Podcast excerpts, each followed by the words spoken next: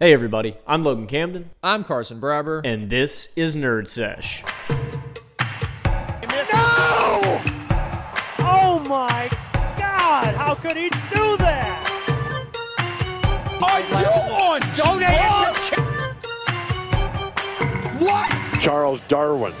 All right, well, today is a very unique episode of Nerd Sesh. We're going to call it Nerd Sesh Speed Run. We have exactly one hour to get through all of our NFL free agency talk. For those of you who don't know, the signing period has begun, and there have been a few big deals up to this point, but there are a lot of legitimate guys still out there for the taking. So let's start, Logan, by just sort of giving our initial thoughts on some of those big deals that have already happened. The most recent one was Aaron Jones re signing with the Packers. It's a four-year deal worth up to 48 million. What were your thoughts on this one? Uh, I didn't really like this signing for the Packers. Now, it's not because of Jones' production. Uh, he has the second most scrimmage touchdowns since 2019, with 30 only behind Derrick Henry.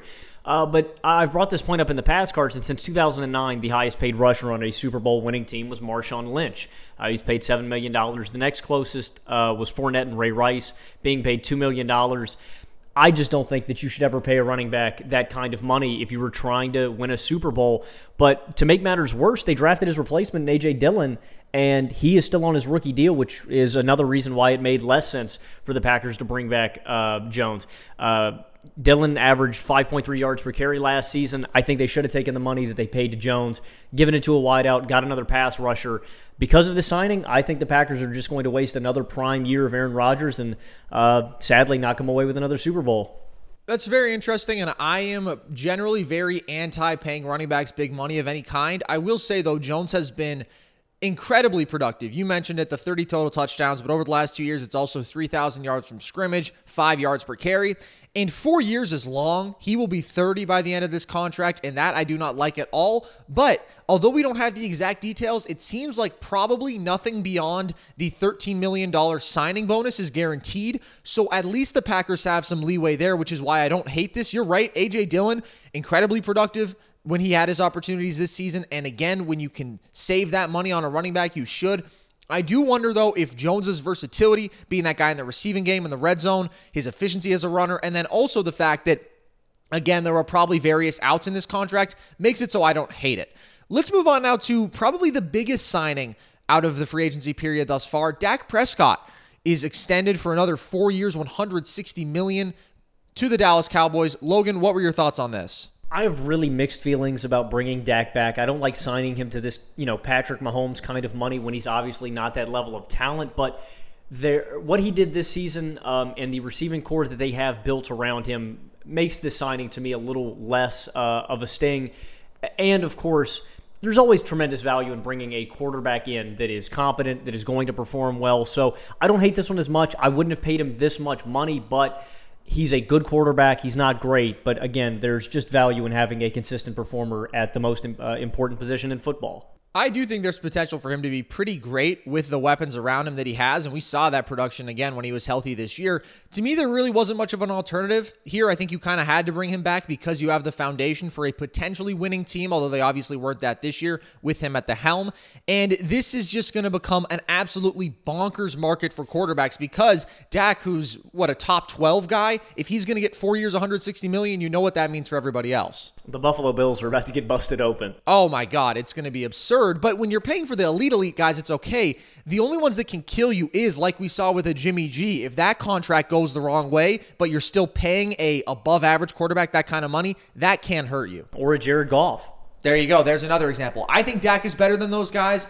I think that it's a better signing, but you have definitely invested a huge portion of your cap in this one guy who isn't going to single handedly carry you to the promised land or anything like that. Obviously, Last big free agency signing that has already occurred that we want to touch on JJ Watt. Obviously, you thought he had a chance of going to the Steelers. I thought he had a chance of going to the Bills. He ends up going to the team right here in Arizona, the Cardinals. What were your thoughts on that?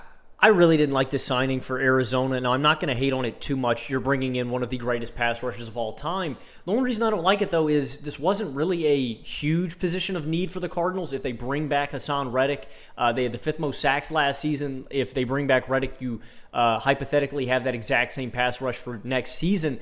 The only reason that really makes me sour on this move is just because of J.J. Watt's injury history. Uh, obviously, he was healthy last season, but can you really depend on this guy for 16 games. Uh, time will tell.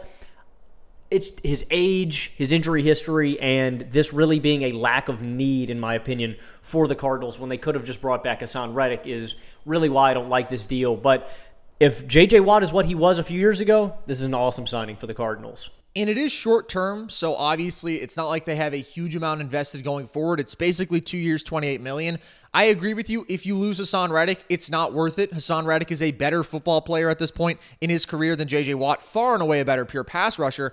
But there's definitely intrigue here, especially if they can keep both, which is possible, difficult to do, but possible, because then you're talking about a guy who's going to bolster your run defense and JJ, who is still going to help your pass rush and is probably better there than the sack t- total would tell you from this season. And then you still have dynamic rushers off the edges in Reddick, and then opposite him in Chandler Jones. That to me could be pretty terrifying.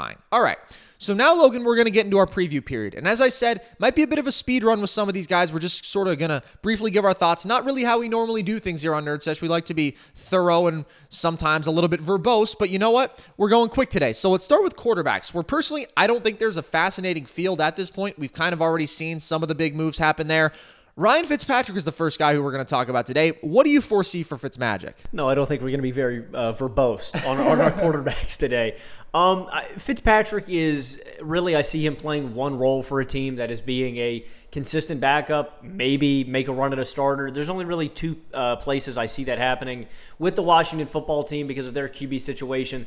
Uh, if you're not really faithful in Taylor Heinicke, bring him in. He could be a strong backup. Personally, I think the ideal landing spot is just on a cheap deal back to Miami. He was decently successful there last season, had the highest completion percentage of his career at 68.5. He had the second highest QBR of his career. He works well with the receivers. The team likes him, and he is a he's always a strong backup to turn to if Tua is either struggling or if he maybe struggles with injury. Fitzpatrick is just reliable. So I just think the best landing spot is back in Miami.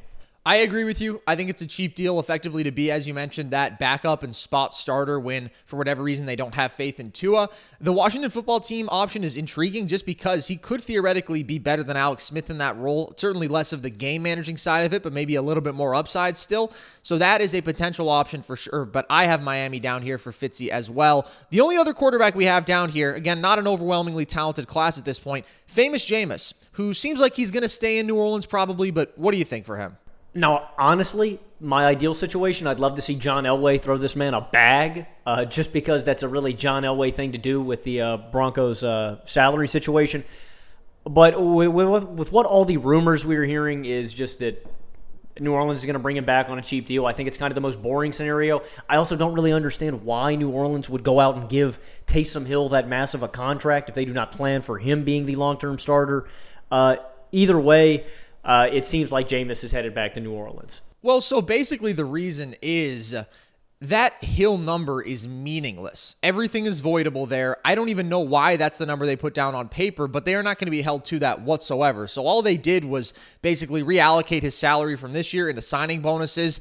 The fact that it was listed as four years, 140 million is absurd. When you texted me Taysom Hill, four years, 140 million, I was certain you had been duped. And in a way, we were all duped because that really was not what it was billed to be. But I have Jameis going back to the Saints as well, and I think he's going to be the starter, and Hill will continue to be kind of that gadget guy and certainly a quality backup to have. All right.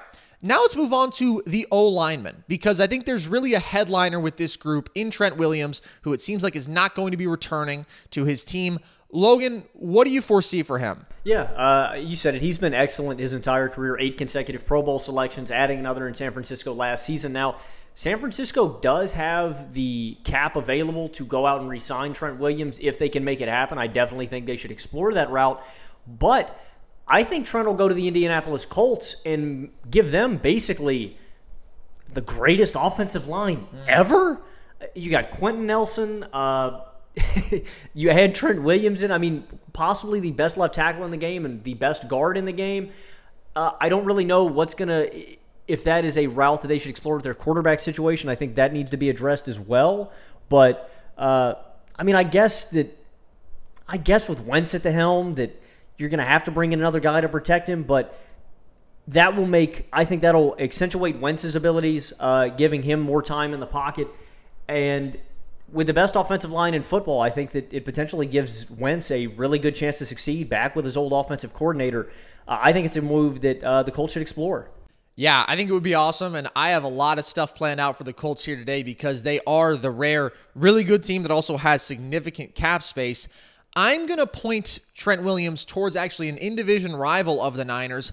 I think Seattle should try to go get him. Now, cap wise, this is tough to make work. They have 17 million in space right now, and that's probably uh, really close to what Williams is going to demand per year. Now, maybe you can manipulate that a little bit by throwing in some hefty bonuses and maybe backloading that contract a little bit. But I just think he has to be your top priority. And they do have legit free agents who they'll have to let walk with this. KJ Wright, Carlos Dunlap, Bruce Irvin, who when we last saw him healthy was still a good football player, Chris Carson, who has been really productive as a starter for this team. But I just think all of those guys you can try to replace in the draft. You need at some point a staple on this offensive line, and there needs to be improvement across the board with that unit. But when you get a perennial Pro Bowl guy who can be that left tackle, then I think that that is invaluable. And with the discontentment we have heard about from Russ, you got to try to make him happy somehow. And retaining these solid defensive players and a running back who can be replaced at a lower cost, that's probably not how you're going to make him happy.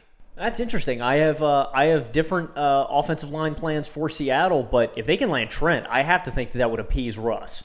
I have different offensive line plans for the Colts. So let's get into our next guy now. We're going to talk about a couple of Chiefs tackles who, obviously, after having very successful careers in Kansas City, were both released recently. The first guy, Eric Fisher.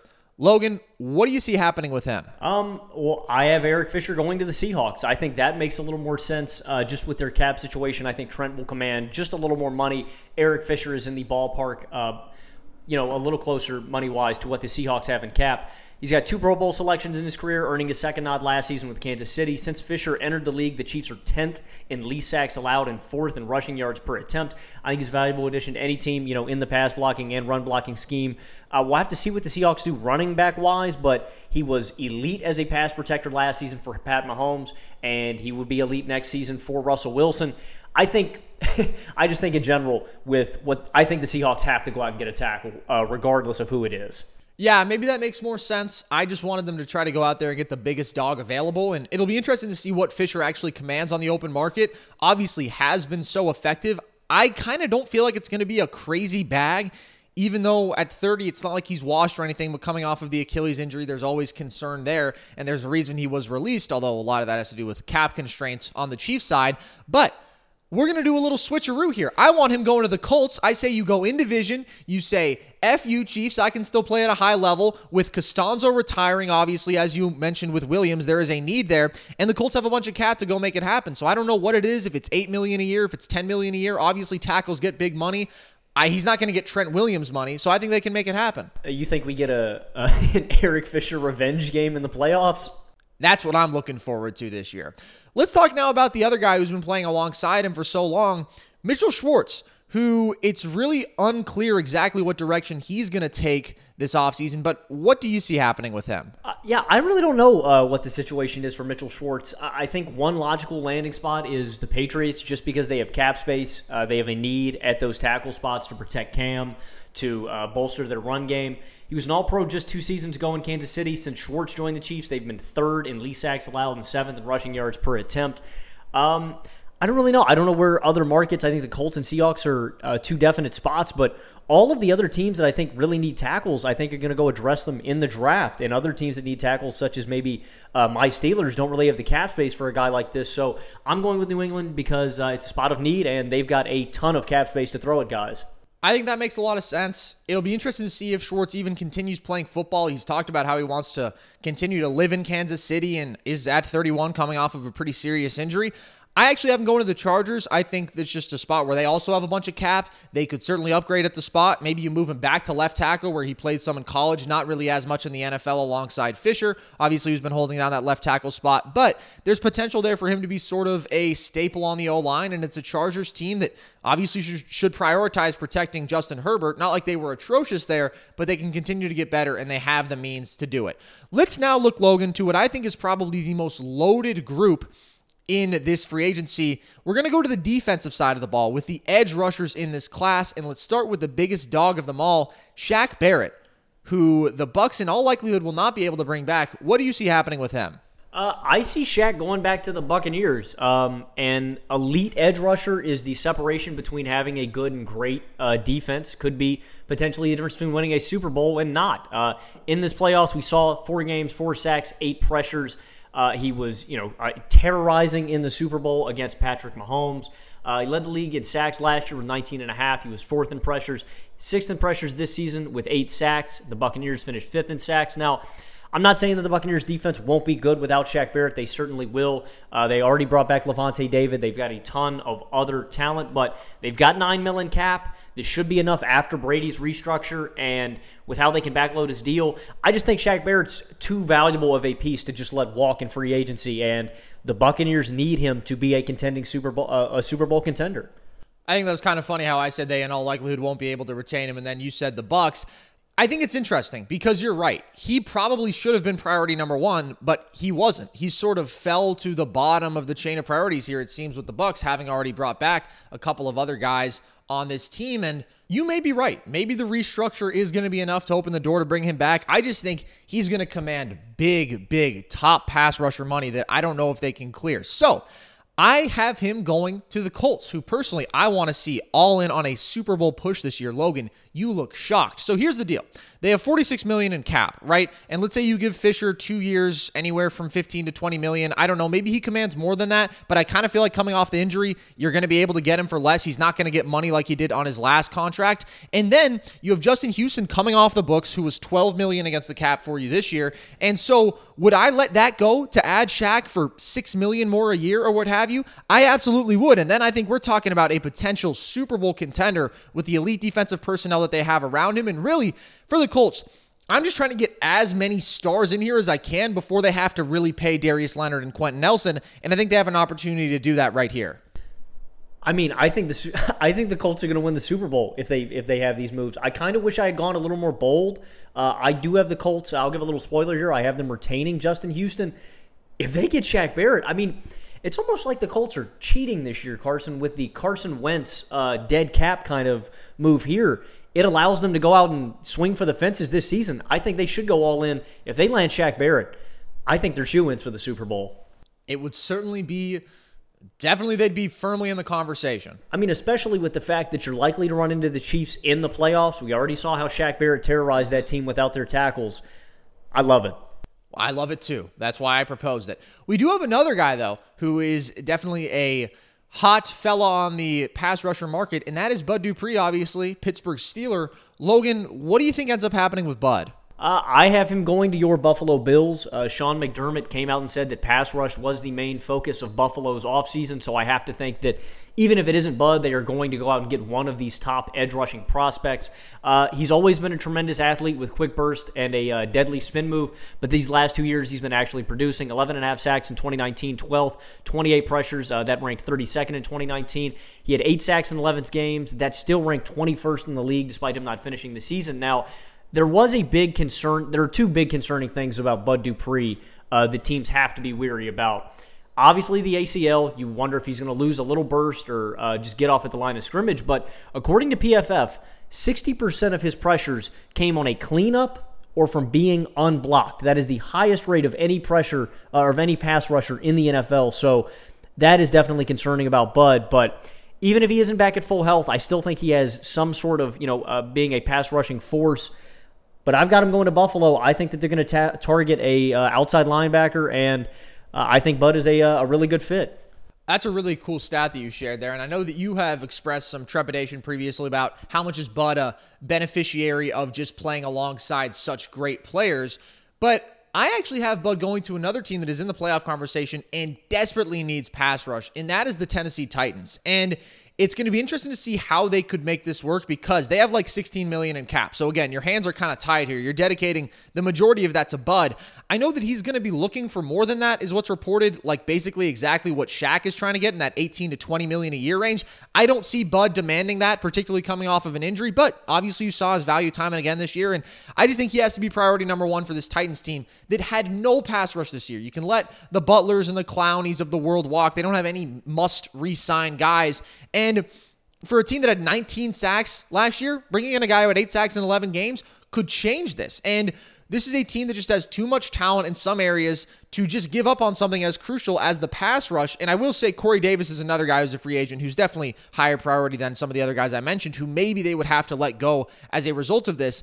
The only thing with the Bills because I would love for them to bring in a big time pass rusher. They need it. We saw it last year. It's the thing between them and probably a Lombardi trophy is I don't know how they make that cap work just because their hands are tied right now. They've already had to restructure some deals and they brought back a couple of important guys in house, Matt Milano, Daryl Williams. Those were sort of the top priorities. I don't know about bringing in another big guy though if that's feasible. I think Bud you know, obviously fills in for that spot that Clowney was supposed to. Clowney has been horrible in Tennessee. I have to ask though, in your hypothetical for Bud, is he coming back on a one-year, fifteen million dollar deal? Is this long term? Maybe a two year deal I think is reasonable, or maybe if it ends up being that the market isn't as hot for him as he expects, and he's willing to just take sort of a one year prove it, still on decent value for that one season, I think that that's very possible as well.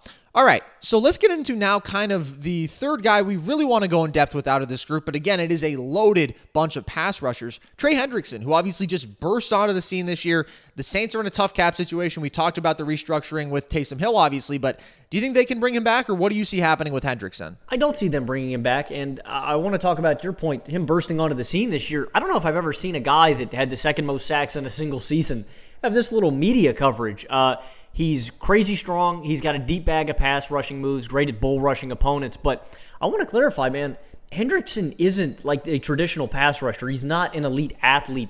He just He's, he just has elite technique, and that's what makes Hendrickson special. I've heard criticisms of his short arms, his poor tackling.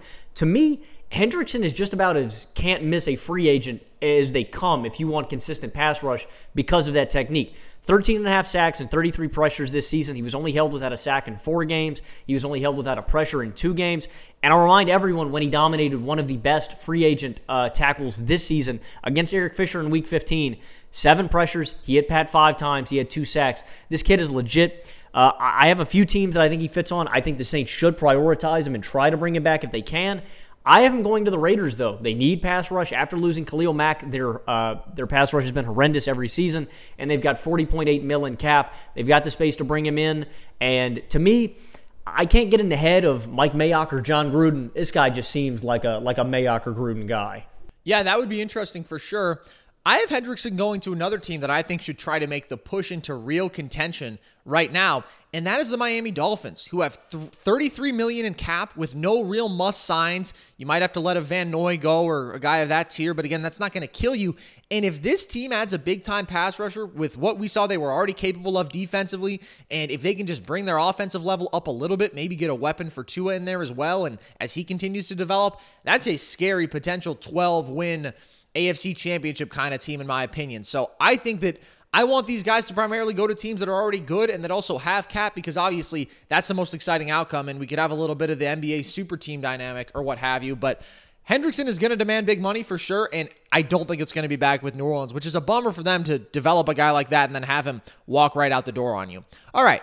So let's continue with this loaded group. Talk about Yannick Ngakoue, a guy who obviously has been so impressive thus far in his relatively young NFL career recently obviously moved from the Jags, then to the Vikings, then to the Ravens this season. But what do you think ends up happening with him? Uh, I think he goes back to Baltimore. They've got about 27 mil in cap, which I think is enough to still make uh, some moves here in Ngakoue. I think should be prioritized over Judon. I don't like saying that just because Judon has meant so much to this team. Uh, he's you know played so much longer than Ngakoue there, but uh, Ngakoue, I think, has been better. He's never had fewer than eight sacks in any of his first five seasons. He's got the 12th most sacks since he entered the league. Uh, he will command big money, but he's worth it. And I think the Ravens bring him back with their cap situation. So I think they should bring him back too. Let me ask you then: Do you think they have enough to bring back Judon as well? Because I think if those are basically far and away their top two priorities, they probably narrowly do. Because I don't think either of these guys are getting you know 15 million a year or whatever. And I think they do. I think in my scenario, my I, don't I want to say my dream scenario is the Ravens lose all of their players and the Steelers just go and dominate them. But in a dream scenario for the Ravens, Judon takes a little bit of a, uh, a hometown discount, and they can bring both of these guys back because I mean I would say that both of them were just as imperative to. Uh, the pass rush. Judon may not be getting the sack numbers. His pressure numbers are still as great as anybody's in the league. I agree. I think they bring both back, and I think that has to be the top priority. This is a team that is so close, even if maybe this wasn't their most impressive season when compared to last year. And the defense is still at the forefront of that. So you got to retain your key guys there. Let's look at another edge guy who was super productive this year, Leonard Floyd. Where do you think he ends up? This is a weird one because there's so many good edge rushers. There's a lot of money going around in the market. Uh, I have him going to the Carolina Panthers. I just think it's a massive need for them. Brian Burns took a uh, really big step back last season from 10 sacks to two and a half. So this is a position of need and a position of focus. Floyd still relatively young. Uh, put up 10 and a half sacks last season, ninth most in the league. He had 30 pressures. Um, and really, I just think it's going to be a team with a lot of cap. I looked at the Jaguars, the Jets but uh, the Bengals as well. But I think the Panthers uh, just have this as more of a position of need. And again, with 32 uh, and a half mil in cap, if they give him a big contract, uh, I think he goes there. So I have him going to the 49ers, which I think is interesting. In division, again, I'm doing a lot of in division stuff today. The Rams are not going to be able to bring him back, and the Niners do have cap. Now, obviously, it's a little bit strange if they don't dedicate that money to Trent Williams, but it kind of feels like he's going to demand so much that maybe he doesn't come back and just hits the open market. Whereas from the Niners' perspective, would I like to add a 10 sack guy in his prime to this defense? I absolutely would. And this is obviously a team that is so, so much better than what we saw this past season. So I think that that makes them really scary. And I think it's something that they should look into. Another guy who had a 10 sack season this year, Romeo Okwara who is in a weird situation in Detroit. What do you think happens with him? I think he goes back to Detroit. He's going to be a tough guy to re-sign because they only have about seven mil left in cap. So if someone else throws him a bag, I can see him leaving, but I think this is the Lions' number one priority, even over Kenny Golladay. Look, I'd love to have Golladay with Goff, but I think he's as good as gone with the cap situation. Just trying to bring back one of your best defensive assets. And we've seen when he is given opportunity, he performs. Two seasons ago, when he started the majority of games, seven and a half sacks. When he started the majority of games this season, he had a 10 sack season. Uh, he had 31 pressures this season, that ranked 22nd in the league. It's going to be tough. It is going to be close, but Okwara should be the Lions' number one priority, and they have just a smidgen of cap to where I think they can make this happen. It's just hard because miraculously they are in one of the worst cap situations in football, despite not being at all a good football team. So I don't know if they can make it happen. I have them going to the Browns, which is interesting because obviously having brought in Olivier Vernon recently enough. He's been really good for the Browns, but he's a free agent this year. And I would get bringing him back for sure for continuity's sake and for what he's meant to this football team. But you could also bring in a 25 year old coming off of a 10 sack season with room to grow, who personally I don't think is going to be able to go back to Detroit in all likelihood. Maybe if they make him priority number one and make a bunch of shifts there, then they could open the door. But I would like to see him again go to a team that is trying to contend. It's going to be the theme of the episode for me. I think that'd be really interesting. But you're right. The Lions should make him priority number one. I would say above Golladay as well. I just think he has a tougher skill set to replace. Let's talk about a guy now who was very much on the opposite side of the spectrum, as opposed to a 25 year old who just had a breakout season, a 30 something year old who was coming off of an ACL tear, Von Miller. What do you think happens with him this free agency? This may sound crazy, I have got Von Miller going to the Washington football team. Ooh. And I, I just think when you have a chance to add one of the best pass rushers of all time to two of the youngest best pass rushers in the league in Montez Sweat and Chase Young, they're losing Ryan Kerrigan. Would I rather have Ryan Kerrigan, who had five and a half sacks last season, or Von Miller, again, one of the best pass rushers of all time, coming off of an ACL tear? It's a no brainer for me. I want Von. It's like uh, when the Colts uh, kept drafting wideouts for Andrew Luck. I just don't think you can go wrong in adding another elite pass rusher to the Washington football team. Von's got the most sacks since he entered the league. He had seven seasons in double-digit sacks, and he had he was 12th in pressures when he was healthy in 2019. If he is anything resemblant of a, of a healthy Von Miller, he is going to be a huge addition to a team. And I think just go all in on the pass rush. Have the greatest pass rush of all time, Washington. Well, it's definitely interesting, and they can do it because of their cap flexibility, as you mentioned. Personally, I don't think Von demands that much. And maybe that's just a mistake on my part because obviously of the value of the name brand. And you're right, he was still a really good football player when we last saw him. I just think 32 coming off an ACL tear is really scary to a lot of teams. So I kind of think he takes a more team friendly deal and goes back to Denver. And just with the strength of this market, I feel like there are guys who are more sure things who are going to get paid big money. Obviously, I have already talked about a bunch of guys who I think will change teams. And I don't know if Von is going to be the hottest ticket on the market, given, again, the youth and comparative health of some of the other guys. Well, I mean, if they can bring him back, it'd be a scary sight finally seeing Bradley Chubb and Von Miller back together again. Absolutely, and maybe raises the ceiling of this Broncos team that obviously was not the most impressive throughout this season. Let's talk now about a guy who obviously we discussed briefly earlier with the JJ Watt signing, but the man who could potentially be the odd man out of that equation, Haason Reddick. What do you think happens with him? Yeah, I mean, speaking of overlooked guys, Haason Reddick has been maybe overlooked as any edge rusher uh, in the NFL. Fifth in sacks this season with 12 and a half, 13th in, pre- uh, in pressures with 34. The Cardinals have to bring this kid back. I mean, again, I completely agree with what you said earlier. I would have rather taken Reddick back over J.J. Watt, but name brand seem to prevail there. If they bring Reddick back, I love the Watt deal even more because you will have three of the deadliest pass rushers in the NFL: Reddick, Jones, Watt. That's scary, man. That is that is absolutely terrifying. That being said, though, I think Reddick commands a bag that the Cardinals can't throw at him. Look, the Cards have cap space. They don't have New York Jets cap space. I think the Jets and Robert Saleh are going to try to make a lot of big money moves. What other better big money move to make than bringing in a kid who's relatively young, who is coming off of a really dominant season? I think the Jets throw him a bag and they uh, end up stealing him from Arizona. Well, there's definitely the potential. I think it just depends on sort of how high the market drives up his value because the Cards have 20 million in cap basically. And I think Reddick is probably going to demand somewhere in the neighborhood of 4 years, 48 million. I think that's reasonable given his production. I would 100% give him that. I would bring him back, but there is a point where if I don't know, the Jets are willing to pay something ludicrous like 18 million a year that maybe the Cards just can't do it. But I absolutely think he should be priority number 1 and if you can get him Jones and Watt in that same room, that is maybe the scariest pass rush in football. It is certainly up there at this point with just a bunch of elite players there. So I think he has to be priority number one. Last guy who we're going to talk about here from the pass rusher side of things, Justin Houston. You mentioned earlier that you have him going back to the Colts, but why is that?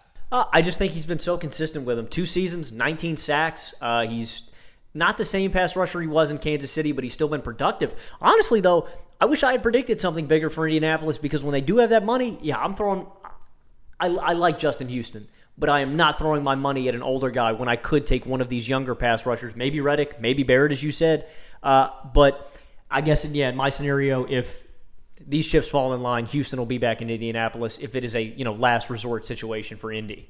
So I have him going to the Pats, which I think is an interesting one just because New England has so much cap to work with this year and on the wrong side of 30. I doubt Houston has a huge price tag, maybe somewhere around 10 million a year just because of again the consistency of production that he has had. But this is a Pats team that had 24 sacks last year that need a boost, particularly with that edge rusher. And I think that if they make that happen, maybe this team is closer to the playoffs than we think, although offensively still so far away. And bringing back Cam does not do you any services there. But you also have to bolster that pass rush always, and I think that he could be the man to help them do it. Okay, we took a weird little trip to the defensive side of the ball, but now let's go back to offense and round out that side before we take a brief return to the defensive end. Running backs. It's not a crazy class this year. I would say the biggest guy out there is Kenyon Drake, who maybe the Cards will not be able to bring back, as we just discussed with their cap situation in Reddick. What do you foresee happening with him? Yeah, no, I don't have him going back to the Cardinals. I have him going to the New England Patriots. Uh, again, it's just another position of need with their cap space. Now, this gets interesting because I wrote down that the Patriots would go after Drake and uh, get Schwartz as well. I don't know if they're going to be able to do that after signing Jonnu Smith to a uh, pretty decently sized deal, four years, fifty million. I don't really know how that impacts their uh, cap space, but running back is a position of need. Sony Michel and Damien Harris were okay. Kenyon Drake is an elite running back. I think with opportunity. Or do you disagree? Do you think that they should not target a running back? I maybe like Damien Harris on a rookie deal a little bit more than you do. I think he's pretty good. Yeah, I mean, 70 points again. If I don't know, I guess just because I don't think the Patriots are going to be contenders, maybe I think they should throw a bag at a running back. But again, uh, you don't pay running backs in this league. So good point. Yeah, it just seems a little un-Belichickian to go out and pay that big money, in my opinion. But Kenyon Drake is absolutely a great player. Uh, I don't know what I'm talking about. They already do have one of the best running backs in the league. Cam Newton, smooth. You like that? I mean, Cam Newton is a pretty effective weapon as a runner. Let's face it. So I actually have Kenyon Drake also going to the AFC East. I have him going to the New York Football Jets. They have obviously a less than ideal running back situation unless you were sold by Ty Johnson this year or you are just in love with Frank Gore and want to run it back again there. And I think you go pay for a guy who's relatively young, who's versatile, and Again, you don't pay running backs, but can you pay him eight million a year or whatever? Sure, you can. It's tough in this mock free agency situation because, in my eyes, my market, if I'm the GM for all of these teams, is just going to drive running backs so low that all these guys are going to get like $3 million a year. And Kenyon Drake maybe is a little bit of a cut above the rest, but he's not getting big money in any world in which I'm operating in because I can't get in the mind of a GM who thinks, yeah, I want to pay him $12 million a year, give him 40, 48. That's just not how my brain works when it comes to this stuff. Okay. So again, he's probably the biggest dog on this market. There is another guy though, Logan, who I think you're a little bit excited by because of his really strong play in the postseason after definitely a questionable regular season. Leonard Fournette. What do you think happens with him? I am going to the Pittsburgh Steelers, and it's funny in this scenario. You talk about running backs uh, getting, you know, the market really driving them down. I see two things happening. He takes a hometown discount with where he played last season back to the Bucs.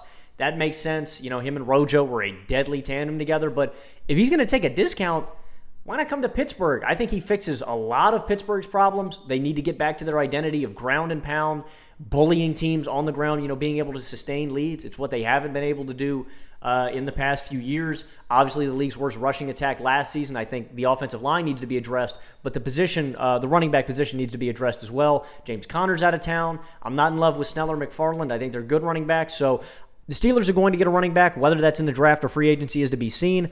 I would love to land a guy like Leonard Fournette because of his style of running. So you would rather have him than Snell? Yeah, I mean, in that though, the Steelers use so many different sets. I just I don't love Snell as a power running back in this moment.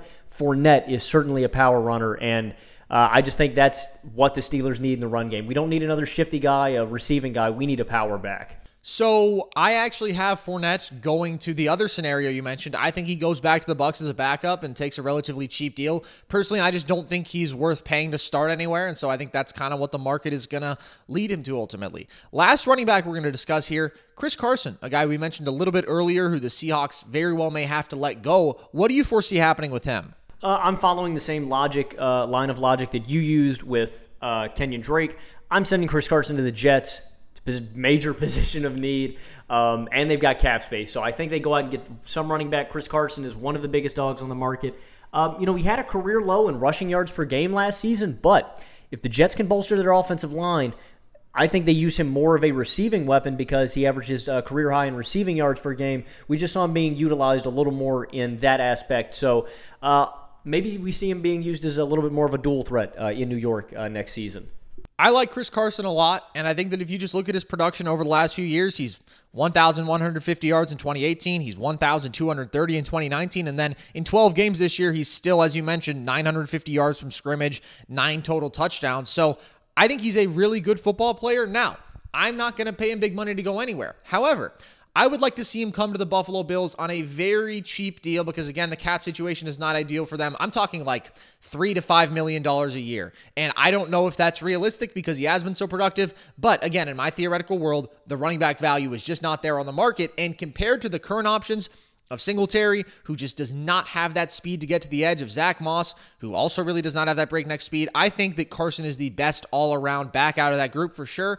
And not going to pay him a lot, but I'd be willing to pay him a little bit of something. Is running back the biggest position of, or after edge rusher, is running back the biggest position of need for the Bills?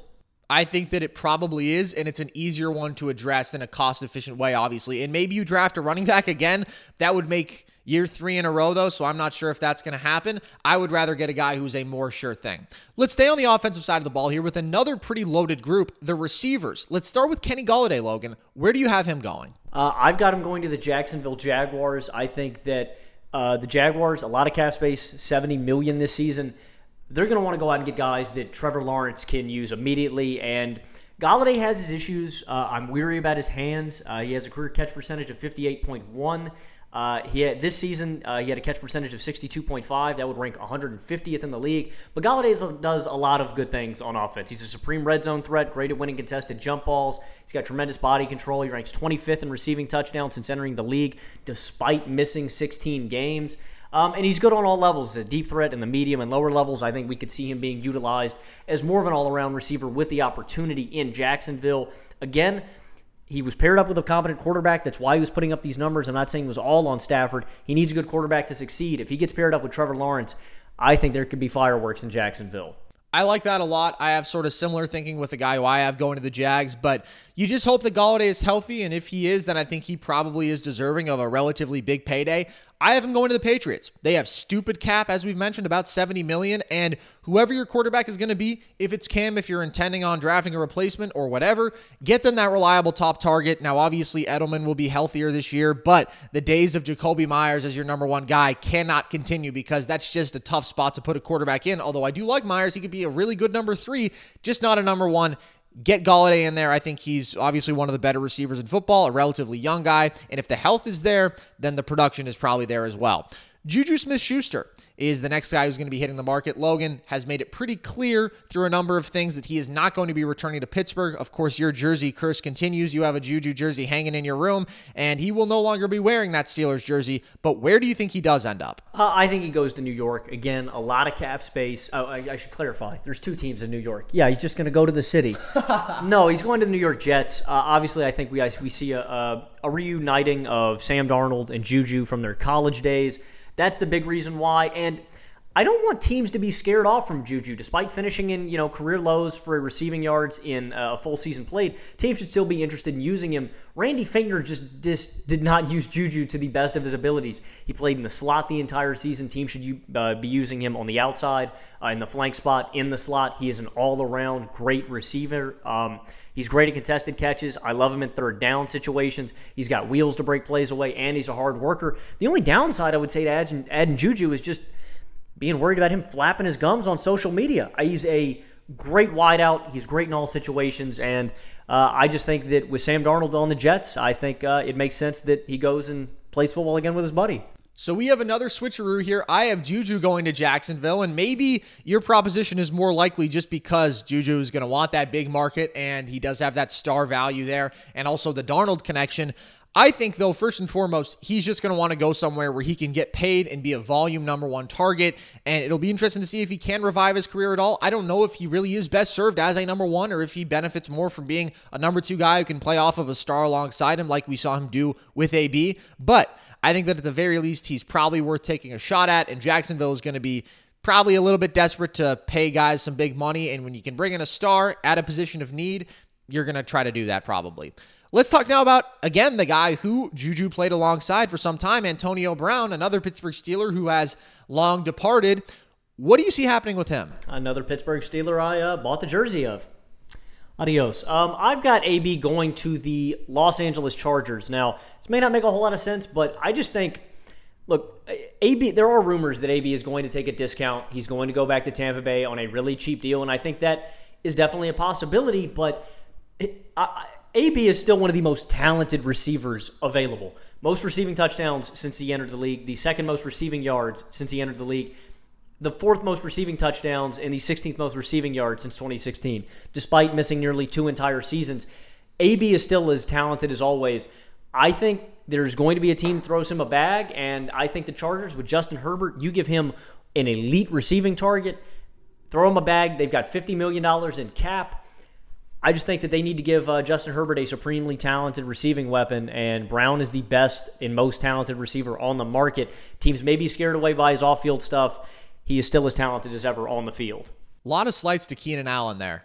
I'll just say, talking about how they need that number one guy. No, it would be incredible. And I actually have him going to another situation where they have a pretty solid foundation and they have a lot of cap. Another guy at Indy. I think they can do it because I actually don't think AB is going to demand crazy value this year. He obviously can still play at a really high level, but is he going to get, I don't know, 12 million a year? I actually don't think so. I think what you do is you make it a short-term deal, probably a 1 year to be honest, make it maybe his third straight prove it deal and maybe he'll eventually get tired of taking the prove it deals, but he still has to kind of prove it for a full season. The Colts need that number 1 guy unless you think it's going to be Michael Pittman and personally I would way rather have AB in that volume spot than T.Y. Hilton, who was also a free agent. So, yeah, they need that number one guy. Go get him. Let's make it happen. Make life a little bit easier on Wentzy Boy. Throw a little bit of chaos into the locker room, spice things up there, and I'm loving it. Well, two things. One, I think you're a closet Colts fan. You have to be with these predictions. Two, man, Andrew Luck is is he's angry if this goes down in the offseason, man. I think that he probably is. Although, could he, with his calm and intelligent demeanor, relate to Antonio Brown? I don't know. I feel like there might be some problems there. I feel like Wentz he has enough just chaos in him to where it might work a little bit more. Just the look in his eyes when he scrambles out of the pocket to me speaks to a, a wild man who has just been uncaged, a little bit like Antonio Brown. All right, so there are still a bunch of strong receivers in this class. So let's talk about some of them. I think one of the more intriguing guys on the market, Will Fuller, will be hitting free agency. Obviously, a guy who's been so productive when healthy, but has continually struggled to stay healthy. Logan, what do you think happens with him? It's really funny. Uh, I was laughing here because we do once again another flip flop. Uh, I am sending Will Fuller the fifth to the Indianapolis Colts. Uh, he played college ball at Notre Dame. I think he just goes back to Indiana again. They've got a lot of cap space, and Will Fuller is the guy I would throw a bag at. I know he has struggled to stay on the field.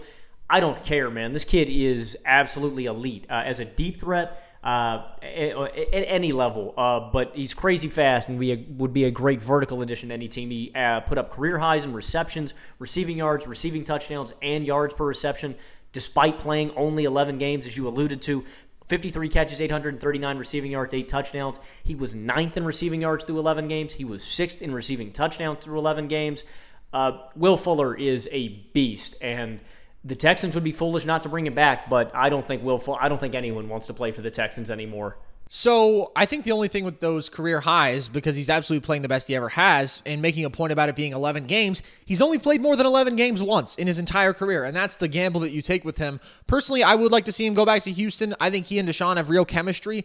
This is assuming Deshaun is back, which obviously he doesn't want to be, but it seems like that kind of be might be what ends up happening as we get closer and closer to sort of the conclusion of these deals being made. Maybe something happens that we're not foreseeing, but I would like to see him back if Deshaun is back.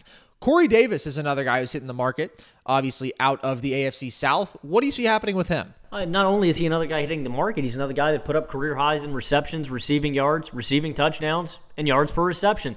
Uh, 65 catches, 984 receiving yards, and five touchdowns. He's going to fit great as a deep threat and a contested catch maker, and I think with expanded opportunity could develop, you know, other major facets of his game. I have him going to a team that I think desperately need another really talented receiver and that is the Baltimore Ravens. The Ravens are always.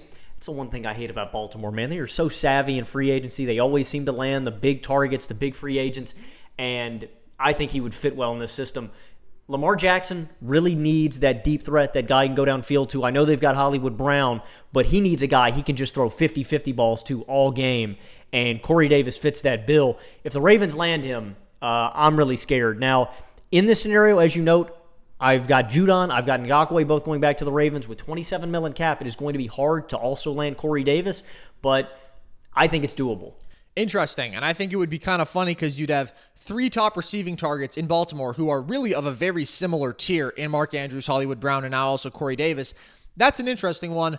I have them going to the Washington football team, where I just think they have a bunch of cap. They want another legit receiving weapon, and obviously Logan Thomas and Antonio Gibson and JD McKissic being your number two receivers effectively for a season probably isn't ideal to sustain. McLaurin is great as a number one. Get him a co number one, a number two in Corey Davis. He's 26. He fits in their timeline. He's probably not going to have a huge price tag attached to him. And I love it for them as they continue to try to maybe make another playoff push in this week NFC East.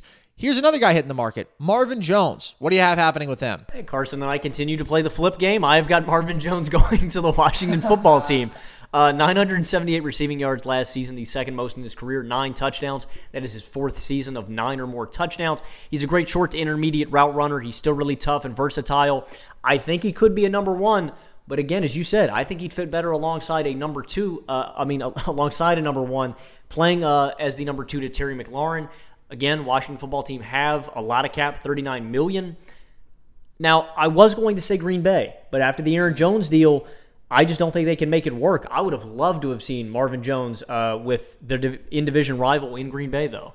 Yeah, and I also had a little bit of a tantalizing receiver option for Green Bay, a guy who I thought maybe they could get on the cheap, but also with the Jones deal, I think it's too hard to pull off now. I have Jones going to the Dolphins, and he is a guy who has been so consistently productive time and again. Logan, I'm sensing we have another swap. That's pretty funny. But yeah, I think you get Tua weapons. He could be a nice transitional guy. Again, not going to be a game changing number one consistently, but super reliable, can be that red zone target you know he's going to produce. And I think he'd be good to have. Logan, where do you have AJ Green going? A big surprise here. I've got him going to the Dolphins.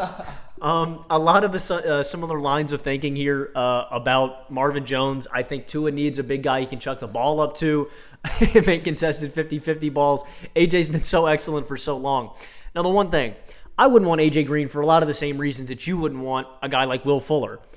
He just can't stay on the field anymore. I would be weary of throwing AJ a bag. That is why I think the Miami Dolphins don't throw him a huge uh, amount of money, but enough to get him to come to town. Yeah, I don't really think AJ is going to get paid at all, which is why I actually have him going to the Kansas City Chiefs. With Sammy Watkins gone, where better for an old guy to go on a cheap prove it deal? You mentioned he just hasn't been healthy consistently. When he finally was relatively healthy this year, he just was not productive compared to years fast years past, and you wonder if he's lost any athletic explosion. He was still getting force fed targets. He just wasn't catching those balls, didn't have the chemistry with Burrow. And so I think he could be a guy who could use in spots in Kansas City who could be that deep threat, who could still be that sort of jump ball target, obviously as a six-four athlete. And I think they could find a way to maximize him and be a really effective number three option. What do you think about that? Uh, I like the move. It's interesting though. If you're going to send Green to the Chiefs, do you think he has any outside uh, an outside look at Green Bay? Maybe.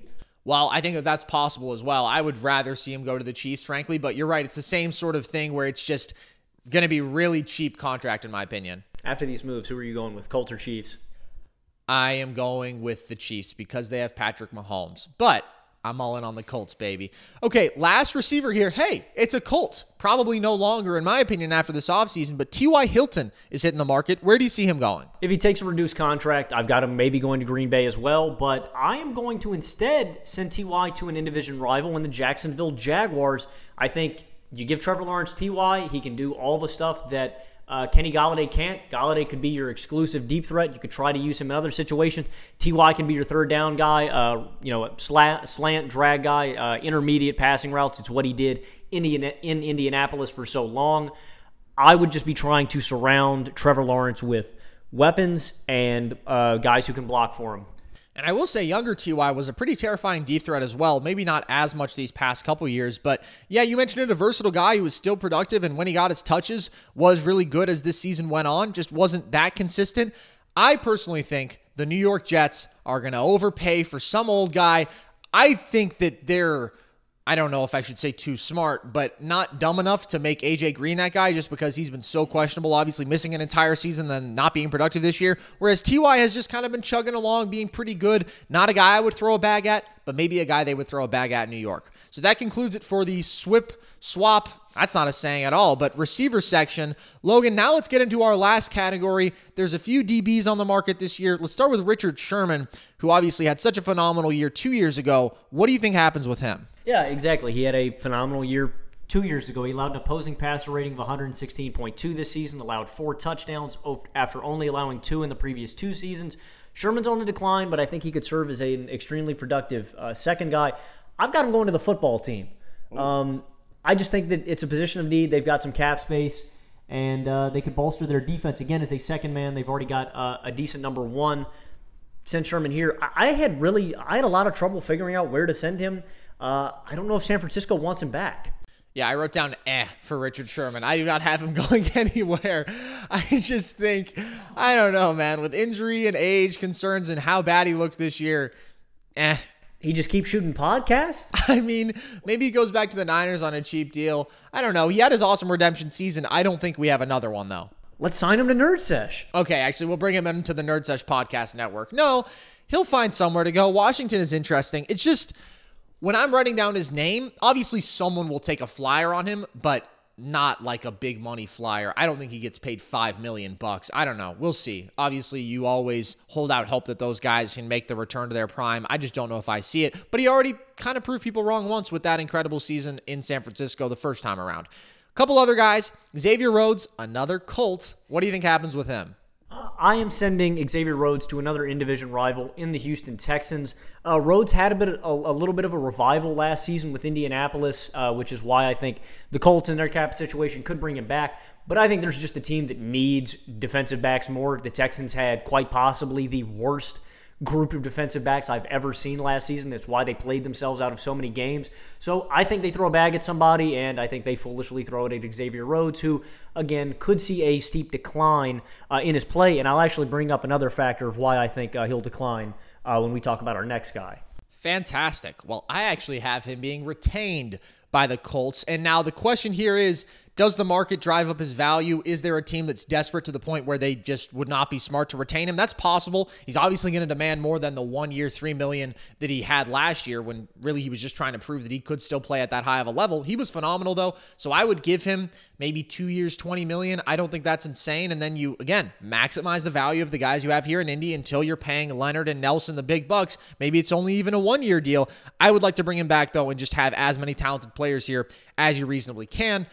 The last guy now who we have to talk about today, Anthony Harris. Logan, what do you have happening with him? Uh, I have Anthony Harris going to the Cleveland Browns, and what I alluded to with the Rhodes deal. Um, I think Rhodes played a lot better in Indianapolis because of their dominant pass rush. It's I think it's why he was successful in Minnesota, and that is the same reason I'd be weary of signing a guy like Anthony Harris. Uh, he held opposing quarterbacks to 58.3 completion percentage this year, an improvement of seven percent from the last season, but. I'd be cautious for him because there, there's a big reason why he went from a league leader in interceptions to having none this season. Uh, the Vikings were sixth in pass rush when he led the league. This season, the, Viking, the Vikings had the fifth worst pass rush. So I think Harris has to go to a team with a good pass rush to maximize his value. And what better team to do that than Cleveland? If they get Myles Garrett, if they, in this scenario, get Romeo Okwara like you were proposing, then, or if they retain Olivier Vernon, then you're still going to have a really good pass rush. So, I don't know if Harris is the elite safety that a lot of people proclaim him to be, but I think paired up with a really good pass rush, he could still be a deadly safety. Very interesting. I have him going to the team with all the money in the world, the New York Jets. I think they got to spend their money somewhere. They might as well spend it on somebody pretty good. I don't think the Vikings can bring him back at all, given their limited cap situation and just all their issues and the many needs that they have to address. And so I think you kind of just have to take that loss and send him to New York, baby. Do you think the Jets might take a shot on Richard Sherman, throw him a massive bag? I mean, that would be fantastic. I would love that personally. It would make our job a lot easier. Instead of writing eh, I could just say Jets. Actually, I mean, now that Robert Saleh's over there, it kind of makes sense. Yeah, actually, I think he's going to the Jets. That would be pretty cool. I don't know.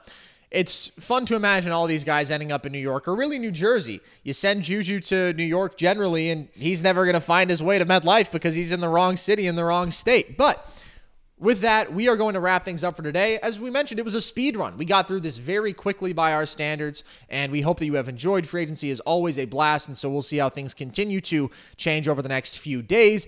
You can check out our most recent talk on the NBA that we did this past Saturday. Unfortunately, no sports history episode this week. I should have addressed that. We are only doing shoot two shows this week because I'm going to be going home, so taking it a little bit lighter. No sports history. We'll replaced it with this NFL show, but we will still do an NBA show this Friday, and you can hear that one live on the radio waves Saturday. You can check out our YouTube channel as always, where we do a bunch of basically video breakdown content of NBA stuff. You can follow us on Twitter at nerd underscore sesh and on Instagram at nerd sesh. And with that, I've been Carson Brabber. I've been Logan Camden. And this was Nerd Sesh.